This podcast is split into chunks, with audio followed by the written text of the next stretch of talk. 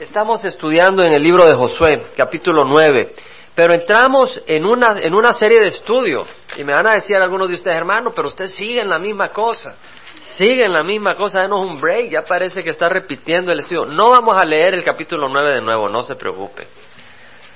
No se preocupe, no lo vamos a leer, aunque sería bonito leerlo de nuevo. La palabra del Señor es hermosa, leerla y leerla y leerla. Yo no me aburro de leerlo, pero no lo vamos a leer. Pero había un concepto que estábamos estudiando y es que no nos dejemos engañar. Los gabaonitas habían engañado a los israelitas.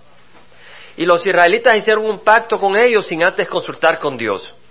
Cantamos Dame a Cristo. La pregunta es, ¿estás buscando a Cristo como la respuesta a tus problemas?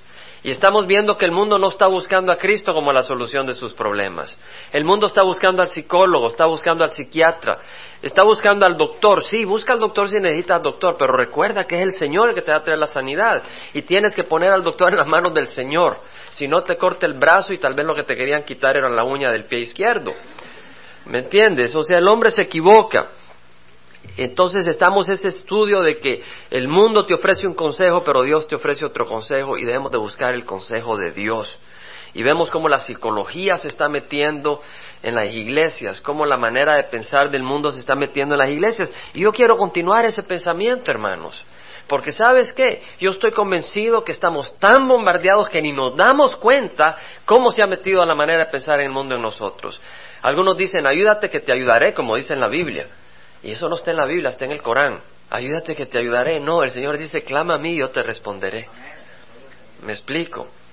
¿Ves? Hay unas maneras de pensar que se meten en la manera de pensar y tal vez tú no dices, no dice en la Biblia, ayúdate que te ayudaré, pero ya estás pensando, ayúdate que te ayudaré. Yo voy a salir adelante. Y estás poniendo toda la carga en tu espalda y necesitas descansar en Jesucristo. Tienes que hacer tu esfuerzo, pero descansa en Jesucristo. Tu esperanza está en Jesús, no en el mundo. Tu esperanza está en el consejo de Dios, no en el consejo del mundo. Dice la palabra del Señor en el Salmo 127, si Jehová no edifica la casa, en vano trabajan los que la edifican. Si Jehová no guarda la ciudad, en vano vela la guarda. ¿Quién va a edificar tu hogar, hermanos? Dios, no la psicología. Dios es el que va a edificar tu hogar. Fíjate que agarré eh, un artículo que me llamó mucho la atención y lo voy a leer. Vamos a tener que correr porque hay mucho. Es un poema de Ruth Bell Graham. ¿Saben quién es? Es la, esposa de Billy Graham. Y ahora le están haciendo la vida imposible al pobre hombre. Ya tiene ochenta y pico de años y le están acusando por una conversación con Nixon, le están acusando de racista contra los judíos y que él tiene que responder ante esa situación. En un poll que hicieron en el Internet, el 45% de la gente dice, sí, él tiene que responder ante esas acusaciones al pobre hombre. ¿Verdad? Y si vendría a Jesús lo acusarían de racista por acusar a los fariseos. Le dirían es un racista porque le dijo raza víbora. ¿Cómo le puedes decir a los judíos raza víbora? Yo no digo que los judíos son raza víbora. Lo que estoy diciendo es de que el mundo realmente es, eh, es violento contra las cosas de Dios. Pero Ruth escribió esta poesía que me gustó mucho porque tenía un significado personal.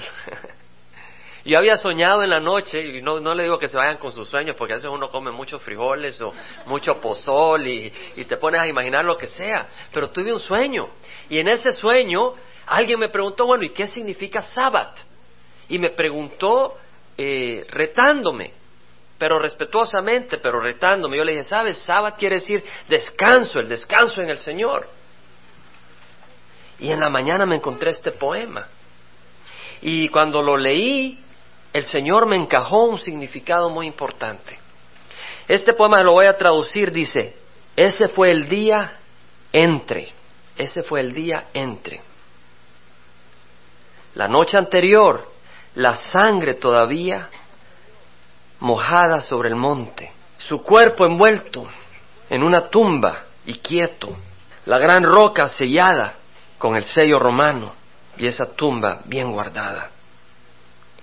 Muchos en la casa de los judíos, en sus casas, se habían convertido en unas tumbas ellos mismos, donde las paredes rodeaban a estos hombres que estaban adentro sin la vida que había muerto. Estaba hablando de Jesucristo. Ese día. Mirando atrás no podemos compartir la desesperación negra de esta gente la desesperación de ese viernes. Para nosotros Él es el Cristo resucitado, como lo había dicho. Para ellos, el sábado, toda la vida había muerto, porque Él estaba muerto. Y el Señor me puso los dos pensamientos y los unió. Porque ese sábado los médicos no podían hacer nada por el cuerpo de Cristo. Tú lo podías llevar al mejor médico. Tú lo podías llevar a UCI. Tú lo podías llevar a Hog. Tú lo podías llevar a cualquier institución y no hubieran hecho nada por el cuerpo de Cristo. Los psicólogos no hubieran podido ayudar a los seguidores. Su única esperanza de vida eterna estaba muerto. Toda la vida estaba muerta ese día. Porque si Jesús permanecía muerto, no había esperanza de vida para nadie de nosotros. El viernes Jesús había muerto. La sangre todavía estaba húmeda en los montes de Judea. Pero ese era el sábado. Y ese sábado era el día de descanso. Descansar en las promesas de Dios. Descansar en las promesas de Jesucristo. Y el domingo Jesucristo resucitó. Dice el poema, suspendido, déjame estar quieto, déjame adorarte, déjame acordarme de ti. Tal vez tú has venido a Cristo y has crucificado tu carne. Has venido a Cristo y has muerto en la cruz. Has dicho no al mundo, pero no ves fruto. Y estás sufriendo y no ves la resurrección que quieres ver. Descansa Jesús. Descansa el sábado en Jesús. No busques psicólogos, no busques psiquiatras, a menos que tengas un problema médico de, desequilibrio químico. No busques sociólogos, busca a Cristo. El Señor viene, el domingo viene. Ahora tú no puedes, el sábado es descanso. ¿Me entiendes? Lo único que puedes hacer el sábado es qué es hacer. ¿Qué puedes hacer el sábado si Cristo murió el viernes? Solo esperar. Y eso es lo que tenemos que hacer, esperar en Jesucristo. ¿Y sabes quién resucitó el cuerpo de Jesús? El poder de Dios. Y sabes, tu situación puede ser más muerta que un muerto. Y quien la va a resucitar es el poder de Dios. Pon tus ojos en el Señor. Pero tú no puedes llegar al sábado si no entraste al viernes. ¿Verdad que no puedes llegar al sábado sin pasar por el viernes? Tú no puedes descansar si no crucificas tu carne en la cruz. Tienes que descansar. Pero antes, para poder descansar, tienes que morir en la cruz. Y entonces puedes tener la paz del Señor. Entonces, hermanos, yo te invito a que busques a Jesús y que Jesús sea la respuesta de tus necesidades en tu vida. Nadie más. El mundo te ofrece un consejo, Dios te ofrece otro. Vamos a ver varias cosas. No sé cuánto nos vamos a tomar, pero yo quiero terminar este estudio, hermanos, para poder seguir. Pero esto es importante y lo quiero seguir dando. El mundo dice a las jóvenes, no sean aburridos, te van a perder la diversión. A las jovencitas, no seas papa sin sal, si no nunca te vas a casar. Un poquito de picante. Bájate el escote hasta por acá. Yo no digo que tengas que estar hasta acá con cuello de tortuga, que hasta acá, que no se te vean los tobillos. Pero el mundo dice, tienes que echarte un poquito de sabor, la blusa arribita del ombligo para que se te mire y Camina así, sensualmente, como Cantinflas caminaba. No como Cantinflas, pero estoy ridiculizando lo que el mundo sugiere. Y los jóvenes juegan al dating, donde el besarse es normal, pero no es un beso en la mejilla, es un beso en los labios, que termina al estilo francés. Y luego la pasión es tan grande y el juego se convierte en un fuego que nadie lo apaga y las acciones terminan definiendo tu vida. Terminas afectando tu vida. Le has echado combustible a la hoguera de las hormonas y ya las decisiones no se hacen bajo la dirección de Dios, sino bajo el impulso de la carne. Hermano, muy gráfico. Hermano, encienda la televisión mucho más gráfico de lo que le estoy diciendo. Pero es cierto, el mundo dice, jovencita, eres libre de escoger tu futuro esposo sin que se metan tus padres para nada. El fin es tu vida. Ellos no deben de meterse, no necesitas la guía ni la dirección de tus padres, vive tu vida. Sabes, jovencitas, jovencitos, Jóvenes, Dios les ha puesto padres y conocen al Señor sobre todo para ser una guía. Y no desprecien esa guía. Y padres debemos de cumplir esa misión. Pero el mundo habla así. La Biblia dice, ¿puede un hombre poner fuego en su seno sin que arda su ropa? ¿Puede caminar un hombre sobre carbones encendidos sin que se quemen sus pies? En 1 Timoteo 2, 9, 10 dice que las mujeres se vistan con ropa decorosa. Dios tiene un plan. Dios está diciendo, ¿sabes qué? Ya hay hormonas, no las avives. Sé sabio. Vístete con ropa decorosa, con pudor y modestia. Vístete con modestia, no con peinados ostentosos. No quiere decir que no te puedes peinar, colorearte tu pelo, pero que el énfasis de las jóvenes, el énfasis de los hombres, sea el corazón. No quiere decir que no puedas andar un anillo, pero dice que el énfasis no sea el oro, la plata, sino las buenas obras. ¿Y qué edad hay que tener para poder tener buenas obras? ¿Estos solo son para los de 50, años para arriba? ¿O los de 15 años ya pueden tener buenas obras? Ya pueden tener buenas obras. Cualquier edad. Proverbios 12:15 dice, el camino del necio es recto a sus propios ojos, mas el que escucha consejos es sabio. A veces los jóvenes son muy necios, no quieren escuchar. Y a veces los adultos somos muy necios, no queremos escuchar. Venimos a la iglesia, pero no queremos escuchar. De veras, cuando se aplica a nosotros, no lo queremos escuchar. Cuando se aplica al vecino, lo queremos escuchar. Cuando se aplica a nosotros, no es para mí, es para el vecino. Proverbio 23, 22 dice, escucha a tu padre que te engendró y no desprecies a tu madre cuando envejezca. No desprecies a tu madre, escucha a tu padre, sobre todo si conocen al Señor. En Efesios dice Pablo, hijos, obedeced a vuestros padres en el Señor porque esto es justo. Esto no es lo que enseña el mundo, hermanos. El Señor dice, honra a tu padre y a tu madre, que es el primer mandamiento con promesa para que te vaya bien y para que tengas larga vida sobre la tierra. A los jóvenes no se les dice que honren a sus padres y a sus madres. Yo no veo que en la televisión les enseñen eso. El consejo del mundo es distinto. El consejo del mundo es reta la autoridad. Empuja los límites. Extiende tu habilidad. Mira hasta dónde puedes llegar. El mundo dice eres libre de hacer lo que quieres mientras no mates o robes, mientras se sienta bien, está bien. Entonces un joven se va con una jovencita fuera del matrimonio, ambos están de acuerdo y dicen no estamos haciendo daño a nadie. Mentira, estás engañado. Estás propagando un comportamiento egoísta e irresponsable.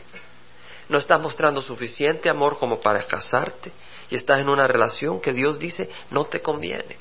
Es como cuando en el pasado, yo no sé si ahora es así, pero los carros nuevos en el pasado no los corrías a 60 millas por, por hora al principio. Poco a poco los ibas corriendo. Las primeras 1500 millas tenías que ir a cierta velocidad y no las podías pasar. Él, eh, el manufacturero del carro te decía, si no pierdes la garantía. Había eso y el Señor que nos ha creado a nosotros sabe lo que nos conviene. Y dice, ¿sabes qué? Las relaciones fuera del matrimonio no es así. Te va a traer destrucción. Algunos se glorían por sus habilidades. Muchas veces nos gloriamos todos nosotros de nuestras habilidades. Pero ¿sabes qué? El Señor dice, no es así. El mundo dice, está bien, claro. Tú, tú llegaste, tú lograste, tú eres así bueno, te felicitamos y todo. Pero mira, en el capítulo 12, versículo 20 del libro de Hechos, leemos que Herodes estaba muy enojado con los de Tiro y de Sidón. Pero ellos de común acuerdo se presentaron ante él y habiéndose ganado a Blasto, camarero del rey, pedían paz, pues su territorio era abastecido por el del rey. Estos hombres vinieron pues a Herodes. Y el día señalado Herodes, vestido con ropa real, se sentó con la tribuna, en la tribuna, y les arrengaba, les hablaba en una manera maravillosa y la gente gritaba, voz de un Dios y no de un hombre es esta.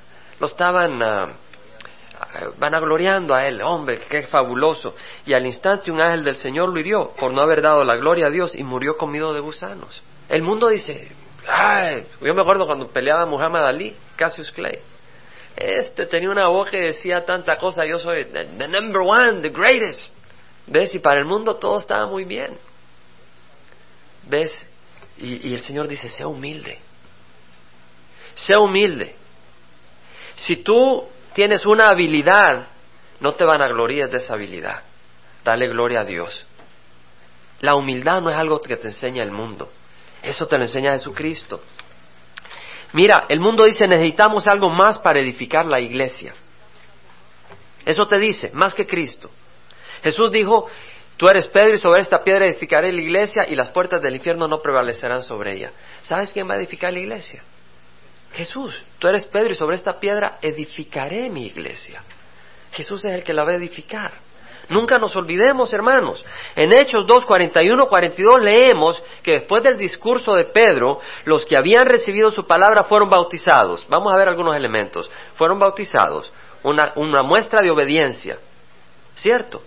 Un testimonio público. Y se añadieron aquel día como tres mil almas y se dedicaban continuamente a las enseñanzas de los apóstoles.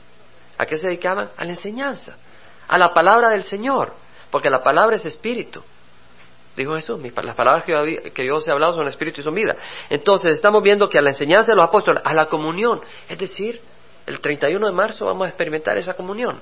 Aquí experimentamos esa comunión. Los miércoles experimentamos, en Pirus experimenta esa comunión. No se olviden de orar por las reuniones de Pirus. Nosotros los miércoles oramos por las reuniones de Pirus también. ¿Verdad? Experimentamos esa comunión cuando nos reunimos en las casas, nos visitamos y todo, esa, esa comunión. Pero no para ver programas de, del mundo, sino para que Cristo edifique nuestras vidas. Entonces dice que se dedicaban a la enseñanza de los apóstoles, a la comunión, al partimiento del pan, a la comunión, no vamos a celebrar el partimiento del pan, y a la oración, a la oración. Versículo 46 a 47 dice que día tras día continuaban unánimes en el templo. Podemos tener muchas actividades el 31 de marzo, tres actividades a la semana, pero si no hay un corazón humilde, si no hay un corazón arrepentido, ¿tú crees que va a haber fruto? No va a haber fruto. Van a estarse comiendo unos a otros. ¿Cierto? ¿Cierto? ¿Sabes qué? A mí no me interesa que haya una iglesia grande. Sí, quisiera, pero para gloria del Señor. Pero a mí no me interesa que sea una iglesia grande. A mí lo que me interesa es que sea una iglesia unida en Cristo Jesús. Que sea una iglesia que le agrade a Jesús.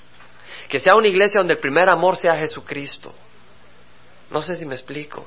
Y no busquemos que la iglesia crezca por nuestro esfuerzo, sino que busquemos amarnos. Y si el Señor nos pone estas ideas y estas sugerencias y estas cosas y vienen del Señor, gloria a Dios. Porque el Señor nos da los medios para motivarnos y animarnos. Pero no son los medios, es el Señor. Y debemos de buscar al Señor. Dice de que unánimes y partiendo el pan en los hogares comían juntos con alegría y sencillez de corazón el corazón sencillo, es decir, no, no, no decimos, bueno, aquel es de Tijuana, yo soy del Salvador, aquel es chocho. ¿Me entiendes? En serio. No hacemos separación, sino que tenemos un corazón sencillo. Aquel sabe hacer esto, aquel sabe poner esto, aquel sabe lo otro, yo sé hacer esto. Sencillez de corazón, alabando a Dios. Fíjate, y hallando favor con todo el pueblo, es decir, buscando tener un testimonio bueno ante los hombres.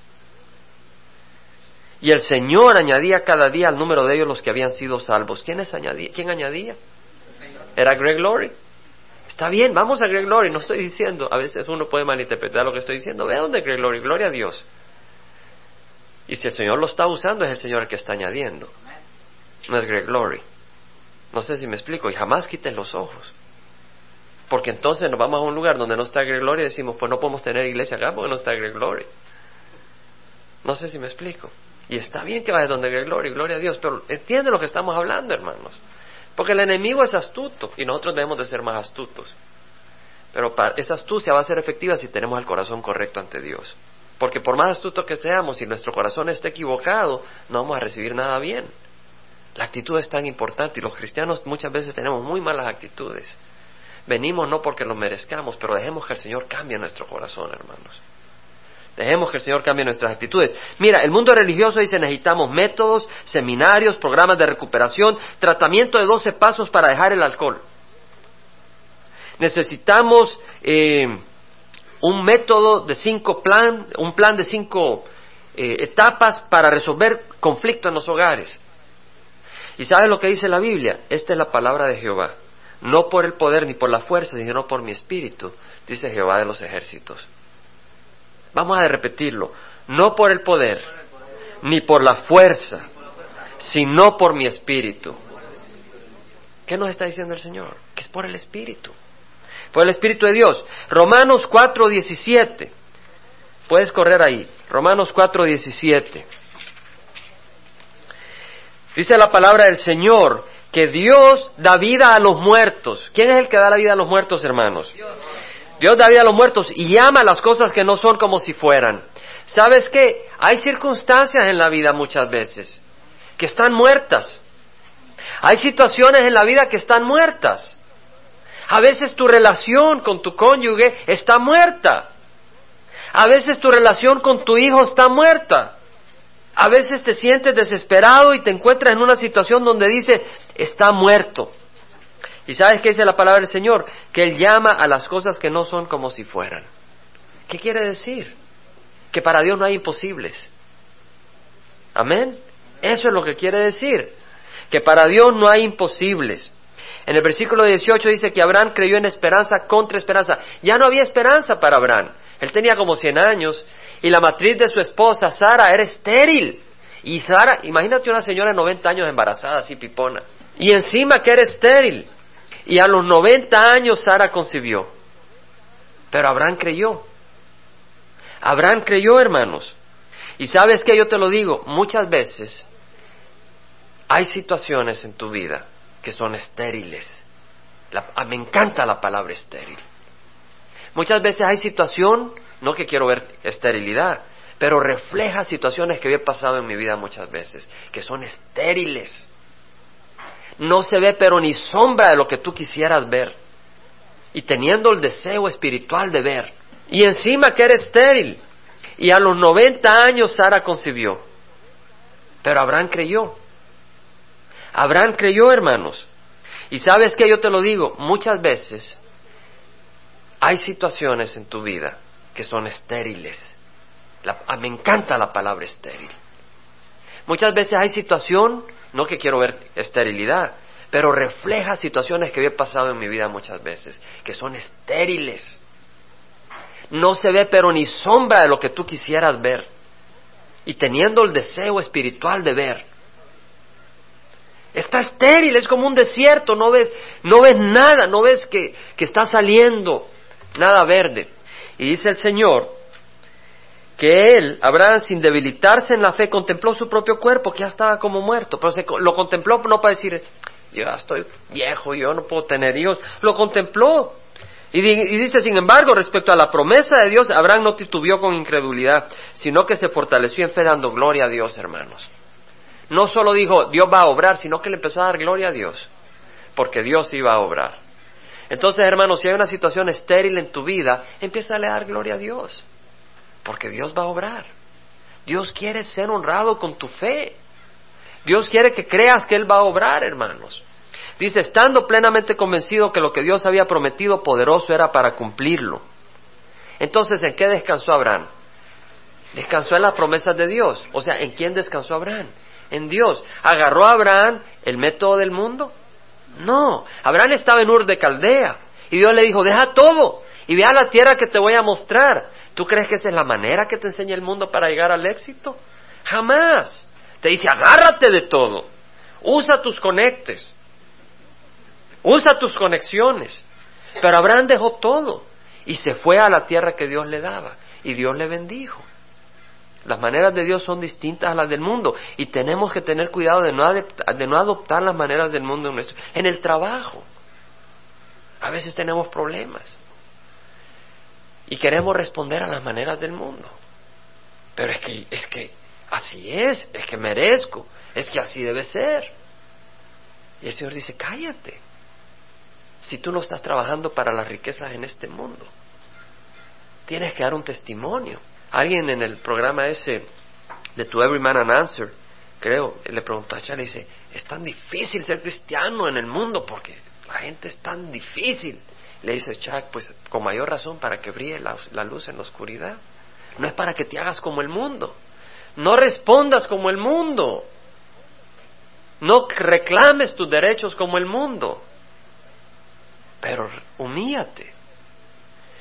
El mundo dice, eres libre de hacer lo que quiera. El Señor nos da otra enseñanza. No eres libre de hacer todo lo que quieras. Eres libre, pero no vas a ser esclavo de la maldad. Vas a ser libre para glorificar al Señor y para amarnos unos a otros y servirnos unos a otros. El mundo dice, es por sacrificios y penitencias y por tus esfuerzos que lograrás aplacar tu naturaleza pecadora. Es decir, tírate unos latigazos, vete de rodillas el Viernes Santo y el Señor te va a cambiar. Te dice el mundo eso. Mira Romanos 7, ve más adelante, versículo 18. Esto es importante lo que vamos a leer, hermanos. Yo sé que en mí, es decir, en mi carne no habita nada bueno. Porque el querer está presente en mí, pero el hacer el bien no. Es decir, en mi naturaleza, mi naturaleza está corrupta. Yo en la mente sabía, antes de venir a Cristo, que Jesús era bueno. Yo veía una película de la vida de Jesús y me tocaba. Y mucha gente que no tiene nada que ver con Jesús saben que Jesús es bueno. Y muchos de ellos quieren ser buenos, pero se sienten miserables, se sienten que no tienen poder. Nomás les invitan los viernes para irse a echarse unas cervecitas y allá van. No tienen la libertad, no tienen el poder. Ellos en la mente reconocen que las cosas de Dios son buenas. Ahora mira lo que dice Pablo, no hago el bien que deseo. A veces queremos hacer el bien, sino el mal que no quiero, eso practico. Y si lo que no quiero hacer, eso hago, ya no soy yo el que lo hace, sino el pecado que habita en mí. O sea, hay un pecado en mi corazón. Hay una naturaleza pecadora. Queriendo yo hacer el bien, hay la ley de que el mal está presente en mí. Es una ley. Así como la ley de la gravedad, tú sueltas las llaves y caen. Es un hecho, es una ley. De la misma manera hay una ley en el, en el corazón del hombre. Y el corazón del hombre, queriendo hacer el bien, hace el mal. En el hombre interior me deleito con la ley de Dios, pero veo otra ley en los miembros de mi cuerpo que hacen guerra contra la ley de mi mente. Tal vez tú en tu casa eh, sabes que ese programa de televisión no es bueno, pero estás pasando los canales y te les quedas pegado, te les quedas prendido. Y sabes en el corazón de hacerse, pero te sientes débil y te quedas prendido ahí. Ya va llegando tu esposa, ya lo apagas. Hi honey, hi honey, todo tranquilito. Y tiene el corazón así todo culpable. Miserable de mí, dice Pablo, ¿quién me libertará de este cuerpo de, muerte? Y dice, gracias a Dios por Jesucristo, Señor nuestro. ¿Quién es el que te va a librar? Jesucristo. ¿Es el psicólogo? ¿Es el psiquiatra? ¿Son tus esfuerzos? Jesucristo, Pablo dice, yo ya me cansé de tratar por mí mismo y no pude. Ya no pude. Yo no puedo. Yo no puedo, dice Pablo por más que quiera, yo no puedo ser bueno. ¿Es eso lo que está diciendo Pablo, sí o no? Pablo está diciendo, yo no puedo ser bueno. Entonces dice, ¿quién me librará? Es decir, dice, estoy esclavo. Si tú estás amarrado con cadenas, necesitas que alguien te libere. Y si tú estás amarrado, amarrado al pecado, necesitas que alguien te libere. Y el que te va a liberar es Jesucristo. Clama a mí, yo te responderé, dice el Señor. Entonces dice, Así que yo mismo, por un lado, con la mente sirvo a la ley de Dios, pero por el otro, con la carne a la ley del pecado. Entendamos lo que está diciendo. Lo que está diciendo es que con su mente él aprueba lo que es bueno, pero con la carne él sirve al pecado. Entonces, gracias a Dios por Jesucristo. Porque si él deja que el Espíritu habite en su corazón, entonces con el Espíritu tiene poder para poner a muerte las obras de la carne, que es lo que dice Pablo en Gálatas. Por eso dice en el versículo 1 del capítulo 8, por consiguiente, no hay ahora condenación para los que están en Cristo Jesús. Cuando tú vienes a Jesús y estás en Cristo, los que no andan conforme a la carne, sino conforme al Espíritu. Si tú dices, yo recibí a Jesús, pero andas en la carne, te digo, no has recibido a Jesús. Jesús no habita en tu corazón. Cuando tú recibes a Jesús es porque tú te das cuenta que estás mal y tú clamas. Ahora tú empiezas y te caes y te caes. Sigue clamando. No te vayas para atrás, no te vayas al mundo y digas, no, yo no sirvo. Al contrario, clama más. ¿Me entiendes? Es el caso, hermanos, de alguien que se está muriendo de sed y te sirven una copita de estas con agua, pero tú te estás muriendo de sed y te la tomas, pero necesitas más. Y te sirven media copita y te la tomas y necesitas más y te desesperas y dices, no, yo no quiero tomar agua, me voy. Te vas a morir. O sea, si te estás cayendo, sigue clamando por más agua, en vez de irte desesperado. Sigue clamando al Señor hasta que Él te libere. En 2 Corintios 10, 3, 4 dice, aunque andamos en la carne, no luchamos según la carne, clama. No luchamos según la carne porque las armas de nuestra contienda no son carnales, sino poderosas en Dios para la destrucción de fortalezas. Nuestra oración, nuestra oración es poderosa. En 2 Corintios 3, 16, 18 leemos que cuando alguno se vuelve al Señor, el velo es quitado. Venir a Jesús, amén. Estamos hablando de venir a Jesús. Cuando uno se vuelve al Señor, el velo es quitado. Ahora bien, el Señor es el Espíritu. Donde está el Espíritu del Señor, hay libertad. Pero nosotros todos, con el rostro descubierto, contemplando como en un espejo la gloria del Señor, estamos siendo transformados en la misma imagen de gloria en gloria, como por el Señor el Espíritu. ¿Quién nos está transformando? El Señor. ¿Quién es el que va a hacer la obra? El Señor. ¿Y cómo hace la obra el Señor en nosotros? ¿Por psicólogos? ¿Cómo hace la obra el Señor en nosotros? Por su palabra. Hermanos, la palabra del Señor es viva. La palabra del Señor no es solo conocimiento intelectual. Cuando tú pones, hermanos, ¿qué pasa si en un día de mayo que está lloviendo, tú vas con, con, con semillas de maíz y las dejas caer en la tierra? ¿Qué va a pasar a las dos, tres semanas? Va a crecer. ¿Y tú crees que el maíz es más vivo que la palabra de Dios? Te hago una pregunta. ¿Tú crees que hay más poder en el maíz que en la palabra de aquel que creó el maíz? Dios tiene poder en su palabra.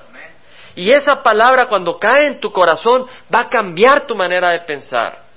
Va a transformar tu manera. Pero si no lo hace al instante, es porque eres muy duro de corazón. Y sabes, somos duros de corazón, hermanos.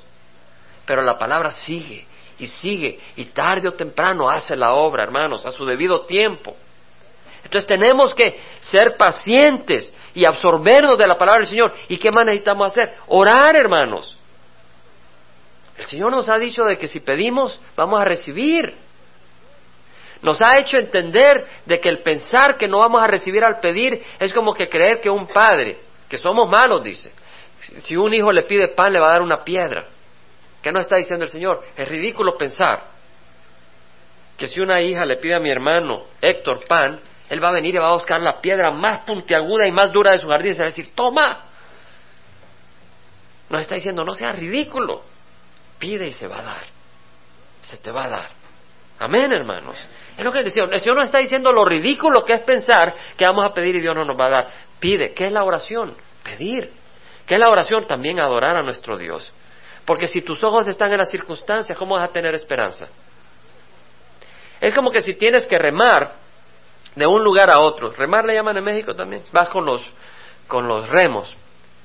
Y lo único que haces es ver esos remos. Y ves esos remos. Terminas dando vueltas. ¿No te ha pasado a veces que estás remando y como que, que quieres ir dando vueltas y tienes que mantener la vista hacia donde quieres ir? Y tienes que mantener la fuerza, toda tu energía y toda tu atención hacia donde quieres ir. Porque si no terminas dando vueltas y te quemas.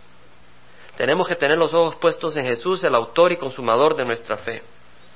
Pablo le dice a Timoteo, primera de Timoteo 6, 20 a 21, guarda lo que se te ha encomendado. ¿Qué se le encomendó a Timoteo? La palabra de Dios. A veces, hermanos, en las iglesias ponemos aparte la palabra de Dios y queremos buscar el poder ¿cómo? Por las emociones. ¿Cierto? Hermano, las emociones no te van a cuidar tu mente. O sea, las expresiones emocionales. Yo no te digo que no te expreses emocionalmente, yo no te digo que no puedas llorar, que no puedas alegrarte. Pero yo te digo que la iglesia no se, ve, no se construye con emociones. Cristo construye su iglesia con la palabra del Señor, porque es la que alimenta al pueblo de Dios. Y es a través del alimento que somos fortalecidos y que somos protegidos. Primera Timoteo 6, 20, 21, Pablo le dice a Timoteo, guarda lo que se te ha encomendado y evita las palabrerías vacías y profanas y las objeciones de lo que falsamente se llama ciencia, la cual profesando algunos se han desviado de la fe. Muchos se han desviado de la fe porque se han enmarañado en palabrerías vanas. En segunda de Corintios 11.3 dice, temo que así como la serpiente con su astucia engañó a Eva, vuestras mentes sean desviadas de la sencillez y pureza de la devoción a Cristo. Segunda de Corintios 11.3. ¿Qué es lo que nos está diciendo Pablo? Que tu pureza y tu devoción sean centradas en quién? En Cristo. Devoción, pasión, entrega en Cristo. Cristo es la respuesta, hermanos. Amén. Entonces vamos a buscar a Cristo en nuestros problemas, no métodos. Vamos a buscar a Cristo en nuestras circunstancias. Te quiero leer finalmente cómo el mundo ha escogido no a Cristo y el fruto de no escoger a Cristo. ¿Quién ha oído hablar de Andrea Yates? Si puede levantar la mano. Ok. ¿Quién ha oído hablar de una mujer que mató a sus cinco hijos? Levanta la mano. Levanta la mano alto, que yo soy mero ciego, hermanos. Sí. ¿Ves? Ella se llama Andrea Yates. Oremos por ella, tengan en oración. Mira lo que dice este artículo de la revista People. Dice, vida o muerte. Andrea Yates, que está siendo enjuiciada por muerte en Houston, ¿merece misericordia por haber ahogado a sus cinco hijos? ¿Te das cuenta que el mundo está confundido? La misericordia no se merece. ¿Me entiendes? O sea, ¿qué es lo que merece uno? Justicia. Misericordia es misericordia, no es algo que uno merece. Es algo que te dan sin merecerlo. ¿Me entiendes? La misericordia no se merece. Muchos están tan confundidos que están tratando de ganarse la misericordia de Dios. Y no se gana, se recibe. Él ya pagó, se recibe. Entendamos claramente cómo el mundo va infiltrando sus engaños. Y luego dice, voy a leer un poco, un día en 1994, después del nacimiento de su primer hijo, Noé, pon atención, la imagen corría, pero era inconfundible, un cuchillo y alguien. Ella nunca dijo quién estaba siendo apuñalado. Esta mujer tenía esas visiones. En lugar de decirle a alguien sobre su episodio, Andrea Yates trató de olvidarlo. Pero la aparición, mira las palabras que usa este artículo, es un artículo secular, pero la aparición algunas veces estaba acompañada con voces diciéndole, agarra el cuchillo, y regresaba varias veces durante los años. El mundo dice un problema psicológico. Entonces un día, el año pasado, o sea, seis años después, el abogado dice, los demonios la controlaron. Qué interesante que él haya dicho eso. Y te aseguro de que la gente no lo acepta. Él está usando esas palabras porque está tratando de salvarla a ella. No sé si me entiendes. Entonces está usando palabras, pero el mundo no lo cree. El mundo no cree que hay demonios. Todo se explica con psicología, todo se explica con ciencia y se resuelve con pastillas. Una mañana, el junio 20, el esposo de Andrea, Rosti, recibió una llamada de ella. Tienes que venir a casa, le dice. Fue todo lo que le dijo al principio y después fríamente le dice, he, he herido, es decir, I hurt, he hecho daño a los cinco hijos y finalmente lo hice, le dice. Andrea había ahogado a sus hijos. ¿Cómo asesinó a sus hijos? Perdóname, ¿cómo? Los ahogó. Te hago una pregunta. ¿Qué pasó hace cuatro mil años? Hubo un diluvio. ¿Quién se salvó? ¿Tú crees que Satanás estaba contento? ¿Verdad que lo odió? Satanás odia a Noé porque era un hombre justo. ¿Sabes cómo se llama el primer hijo de esta mujer que murió ahogado? Noé. ¿Tú crees que Satanás es broma? Pon atención. Andrea había ahogado a su hijo, a Noé de siete años, el niño. Imagínate morir ahogado por tu madre. Juan de cinco, Pablo de tres, Lucas de dos y María de siete meses en la bañera.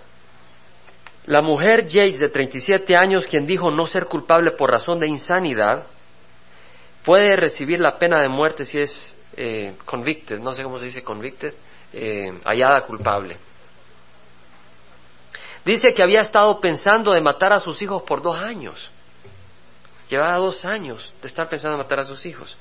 Pero el abogado de la defensa, que fue contratado por la familia de Yates, dijo que ella era víctima de una enfermedad mental producida por depresión postpartum.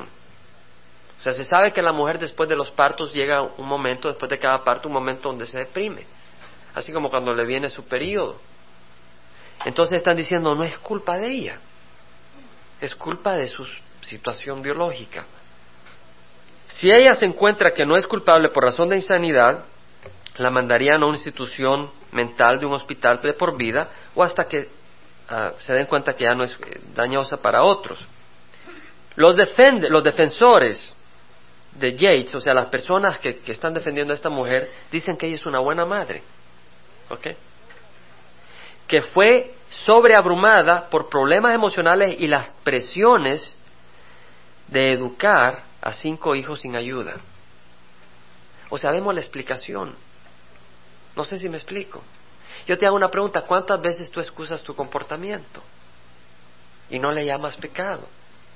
¿Cuántas veces nosotros nos excusamos y le gritaste al jefe y le dijiste, es que me tenía hasta la coronía? Y tú puedes usar eso como excusa, pero ante Dios eso no lo puedes usar como excusa. Tienes que arrepentirte de tus pecados. El Señor le llama pecado. Rosie O'Donnell, quien ha sido tratada por depresión y que es una figura pública, le dice a, ABC News, cuando tú has estado en la orilla, tú puedes entender lo que es saltarse la orilla. O sea, ella dice, pues tú no entiendes porque no has estado en el límite. ¿Quién de ustedes se ha sentido en el límite muchas veces? Solo somos pocos y veo que los demás están muy tranquilos. No se, no se vale echar cosas adelante. ¿Quién de ustedes se ha sentido en el límite? Mi esposa cada rato dice, yo estoy en el límite de ahogarte. Y entonces, imagínate que en vez de arrepentirte, en vez de arrepentirte, dices, yo estoy en el límite, es muy fácil perder el control. Todo lo justificamos. ¿Ves? Yo, yo creo que ella merece nuestra, nuestra compasión y orar por ella. Pero entendamos cómo el mundo ve las cosas. Eh, un abogado de Houston y legislador del estado de Texas dice, lo primero que yo culparía es la institución mental, porque no le dieron suficiente cuidado. Ella es una víctima. O sea que ella ya no es culpable, sino que ella es una víctima. Y muchos dicen, yo soy así por mi papá, yo soy así por mi mamá, yo soy así por mi hermano, yo soy así porque me hicieron esto. Y el Señor dice, ¿sabes qué? Déjalos en paz, arrepiéntete y recibe la sanidad que yo te quiero dar. Rusty, que era el papá, el esposo de ella, se graduó de la universidad con los mejores grados académicos en matemática. Consiguió un trabajo como ingeniero de computadora en el Centro Espacial de Johnson. Trabajó en la NASA más de 12 años un hombre brillante, inteligente. Pero eso no te ayudó para resolver tu hogar. No sé si me explico. O sea, la, carrera académica no te ayudó a resolver los problemas de tu hogar. ¿Quién te pudo ayudar? Jesucristo. Andrea, o sea, esta mujer, también eh, era muy capaz. Se graduó al máximo de su clase en, la, en el high school, fue capitán del equipo de natación, era perfeccionista, tenía altos estándares para ella y para otros, estudió y se graduó de enfermera de la Universidad de Texas en Houston, se casaron en 1993, tuvieron cinco hijos. Era un modelo de eficiencia, ella le enseñaba a sus hijos en la casa, ni los mandaba a la escuela, ella, ella les enseñaba, era inteligente, era muy capaz, es les cocinaba, les horneaba cake, les, les uh, cosía eh, ropa, pero estaban vacíos, estaban sin el Señor. Y estaban buscando la ayuda fuera de Jesucristo, porque estaban buscando ayuda con instituciones mentales y con medicaciones, y la respuesta era Jesús. En 1999, en un ataque de agitación, se fueron a vivir, estaban viviendo en un bus Greyhound Bus. Se fueron a vivir a la casa de su madre porque estaban desesperados y había pasado un momento de presión esta mujer.